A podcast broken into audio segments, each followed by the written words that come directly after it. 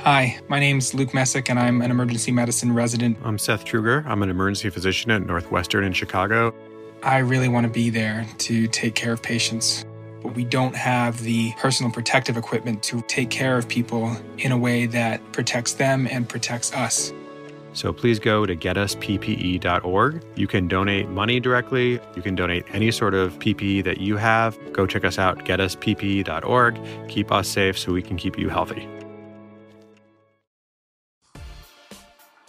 Hello and welcome to the Five Things Podcast, your home for the latest and greatest in social and digital news, where we each week dive into five topics and we explore them. This week, you are not listening to Kenny Gold. In fact, I am producer Joey Scarillo. He handed the mic over to me to host the show, and I promised him that I would not uh, drive it off the road completely. With me is Beth Rolfs. Hi, Beth. Hi, Joey. So excited. I'm excited too. This will be fun. We'll see how it goes. And Juliana is here. Hello, Juliana. Hi, Joey. Hi. Alrighty. So we've got five things to dive into, and they all have a very similar topic, and that's that they all go back to Facebook or Instagram. So, up first is Instagram is accused of promoting false information.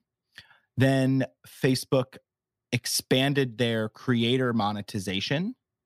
Uh, Instagram launched Instagram Lite, which sounds pretty cool.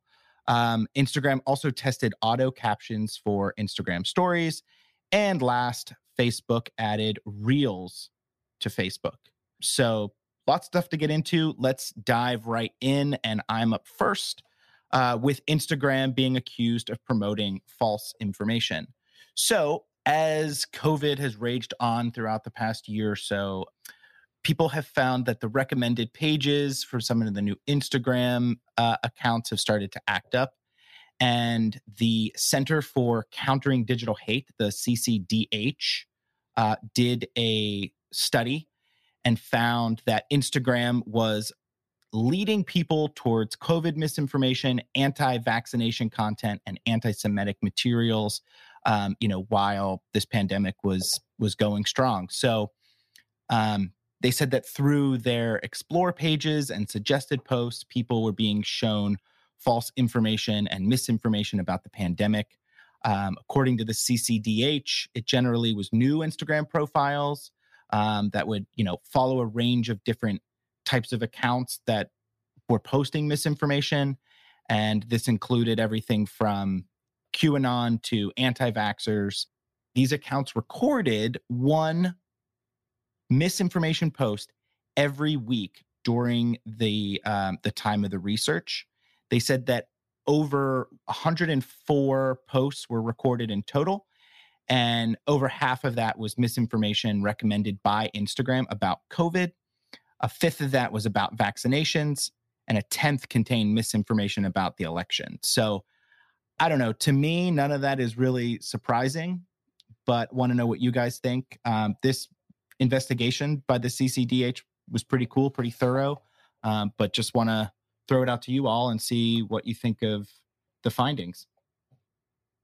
I mean, I think the fact that investigations into misinformation is an active thing happening across social media platforms is pretty pretty cool and pretty it that says a lot about um, kind of the regulation of these platforms going forward and how I think people are going to be able to trust them and use them in a new way. But yeah, I don't think this is that surprising. I actually think those rates are pretty low um, from what I would expect, um, given the widespread of misinformation that's out there.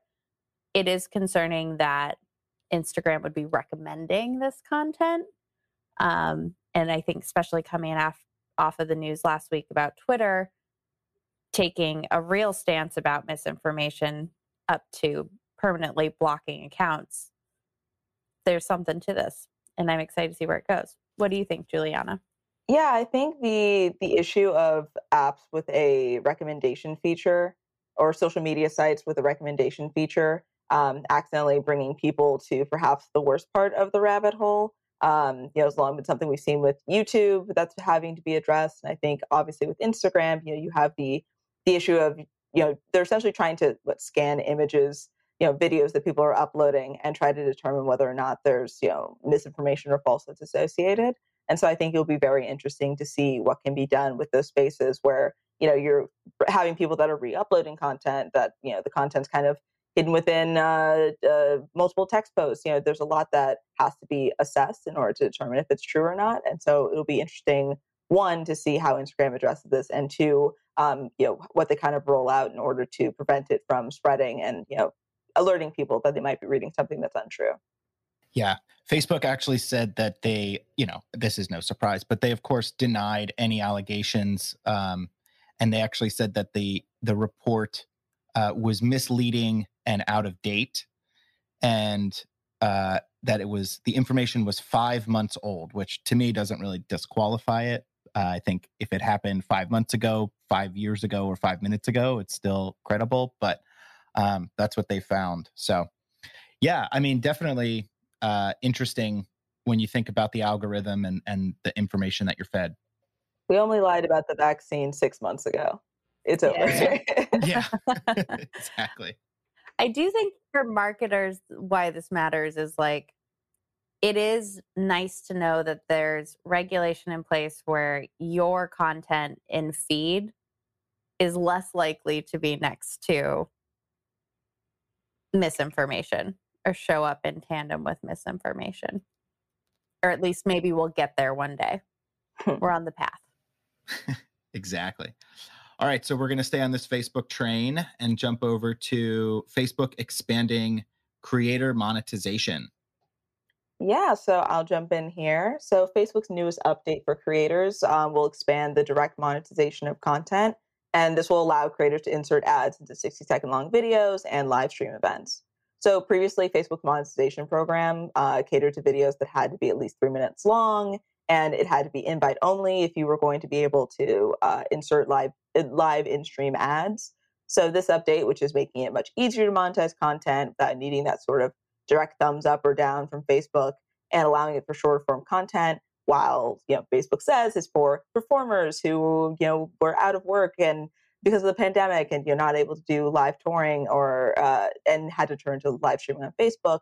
Many see it as Facebook's attempt to more directly compete with TikTok for those short form video creators uh, who've been able to make money off the TikTok uh, Creators Fund, which has been you know live since 2020. And what I think, as far as from a marketer's perspective, um, why this is really interesting is, you know, I think we've all seen there's been this kind of tremendous speed to monetize essentially anything that's not bolted down. And while TikTok's creator fund is a lot more back end with, you know, creators being able to essentially make money off of a certain number of views, the idea of Facebook Live video having ad breaks that will really test people's feelings for the streaming experience to kind of lose that seamlessness.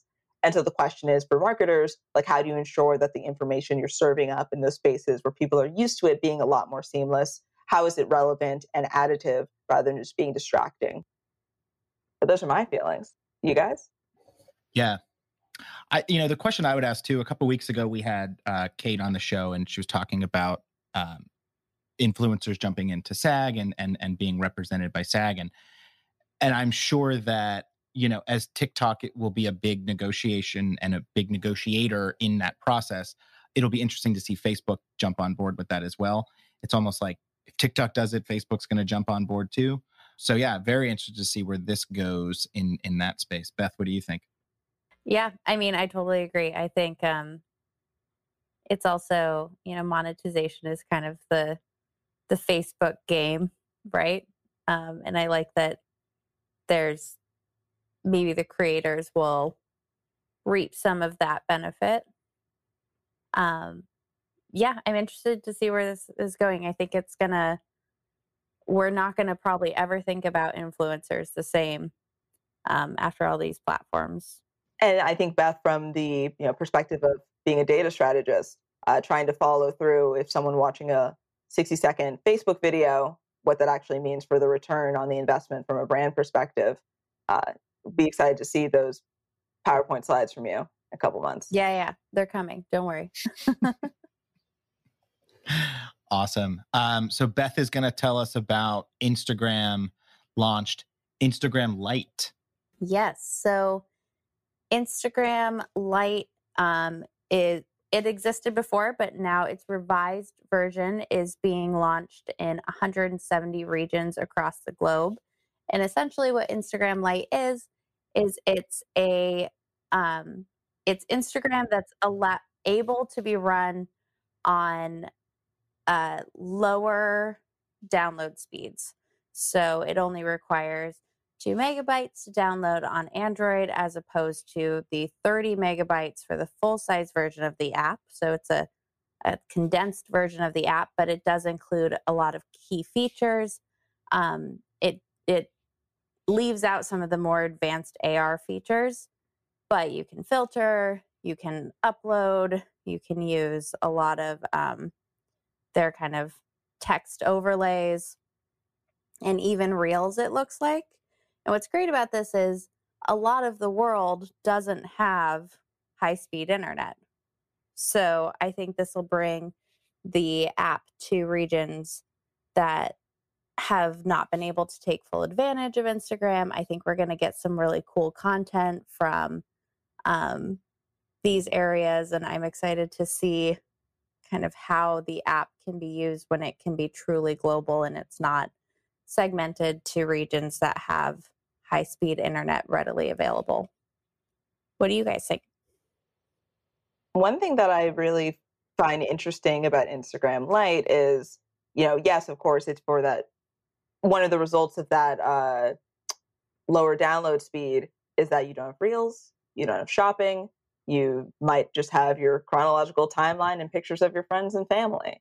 And seeing how there's been so much conversation, uh, at least on social, about kind of the bloat that Instagram has now. Uh, while yes, I love the idea of you know people who aren't on Instagram being able to participate, I'd be very curious to see if there's a move of people from the Instagram as we see it to Instagram Lite, assuming that they still have access to the people that they follow.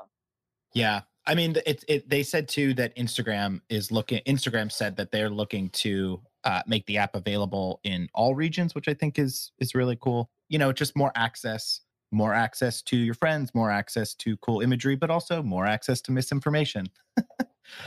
um, no, I think this is great. I th- I do think it'll for marketers. What does it mean when you know, we sometimes I think get so obsessed with the new way to show up on these platforms, which a lot of times is the higher technology that requires those higher download speeds. Um, it'll be interesting to see like how we have to think about the content and the assets that we're creating to reach audiences all over the world if they're now able to use Instagram Lite. That's a that's a good point from the from the creative and from the marketer standpoint. It'd be interesting to see um, you know how this changes things and and opens up the doors a little wider. I think it's great. Cool. Speaking of Instagram, Juliana is going to tell us about Instagram testing out auto captions for Instagram stories. Take it away. Yeah. So, in uh, more Instagram news, they're slowly rolling out a new feature for Instagram stories that can be found in your sticker tab, which auto transcribes captions for users' videos. So, interestingly enough, this feature was actually a part of Instagram's separate app called Threads, and that had the auto option to, or the option to auto transcribe videos. And apparently, users would use this app to create videos to get them transcribed, and then they would download these videos and take them off platform and post to TikTok. So, what we're seeing here is like a very interesting progress of an Instagram feature that was once an out of app addition, just being folded into Instagram, similar to how Boomerang operated. And so I think just generally we're seeing this as part of the trend of there being a lot more accessibility in our apps, you know, allowing people to have their videos be understood sound on, sound off, and just making sure that the content is a lot more accessible to people regardless of, you know, their whether they're hard of hearing or or otherwise. And, you know, of course, as we talk a lot about the kind of spread of accessibility, I think what makes this very interesting from a marketing perspective is, of course, you know, now the uh, ability to adapt Instagram stories for that sound off capability, you know, trying to make sure that the content that you're having is, you know, a lot more visually interesting, assuming that someone doesn't always have to be listening to the entirety to get the 360 experience.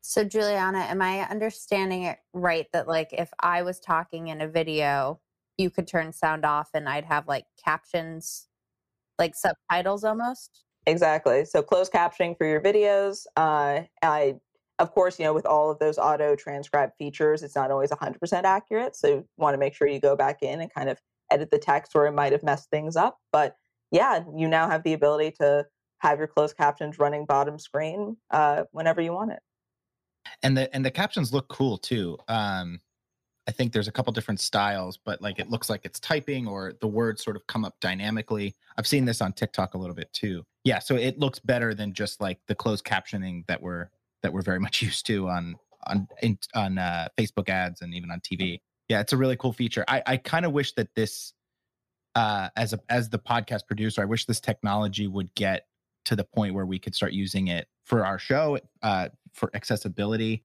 The, a lot of the transcription tools out there just aren't that great, and so I think as we as this technology develops, I think there's gonna be a lot of great use cases both for podcasting and for videos as well. So this this technology can only get better and only make life easier and more accessible.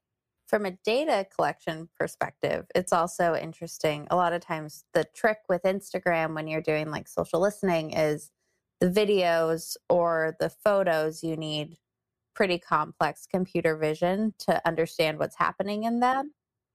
Um, where this could give us an insight into themes and content and topics and what's happening in culture through videos in a whole new way.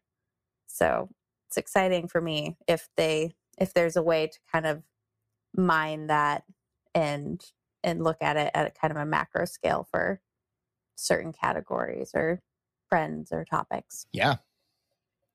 Sky's the limit. All right, Beth, take us home. This has been a quick one, but Facebook added Reels to Facebook. yeah. Uh, so I don't think this is surprising for anyone. Facebook has now given you the option to share your Instagram Reels to Facebook. It was only a matter of time. But um, I think uh, some of the impetus of this is that um, TikTok is no longer available in India. So Facebook swooped in and um, they're now kind of gathering up all of the former TikTok users. And this is a way for people who have Instagram to be able to share um, more of those videos. And I think they're really trying to take advantage of the surge of people using Reels now that TikTok isn't available. But it also allows you to reach new audiences with your Reels. And I don't think any of this is super surprising, like I said before, but it's happening. What do you guys think? That's really interesting. I didn't even consider the fact that there's now this, you know, giant gap as far as content creation is concerned for the Indian audience now that TikTok is no longer available to them. So I agree. I think you know we we laugh a lot about the fact that uh, Reels is very proudly Mr. Me Too to uh, TikTok, but I think having that kind of shored up infrastructure to be able to seize on these type of opportunities, you know, the we saw yes, you know, back when um, when 45 was president, that the kind of looming threat of TikTok's demise was a lot more uh, tangible. But yes, as there continues to be conversation about you know different areas, their comfortability with TikTok. Uh, I think Facebook Reels showing itself as more uh, as a formidable force in the background uh, will continue to be interesting. So, as much black as I give Facebook Reels, I have to applaud them for seizing the opportunity.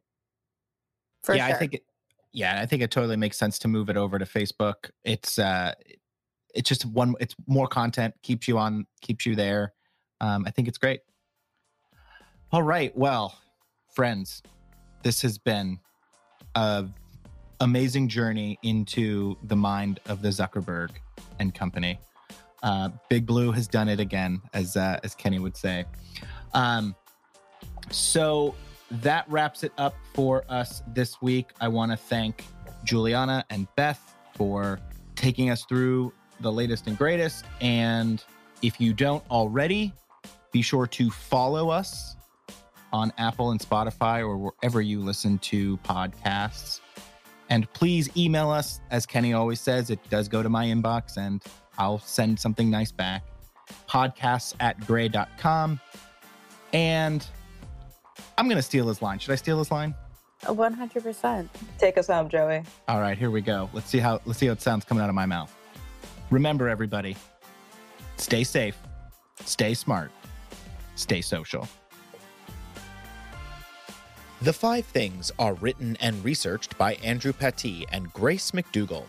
Produced by Joey Scarillo and Danielle Hunt. Mixed at Gramercy Park Studios by Guy Rosemarin with support from post producer Ned Martin. Additional support by John Jenkinson and Christina Hyde. Grey is a global creative agency whose mission is putting famously effective ideas into the world. Check out more at grey.com.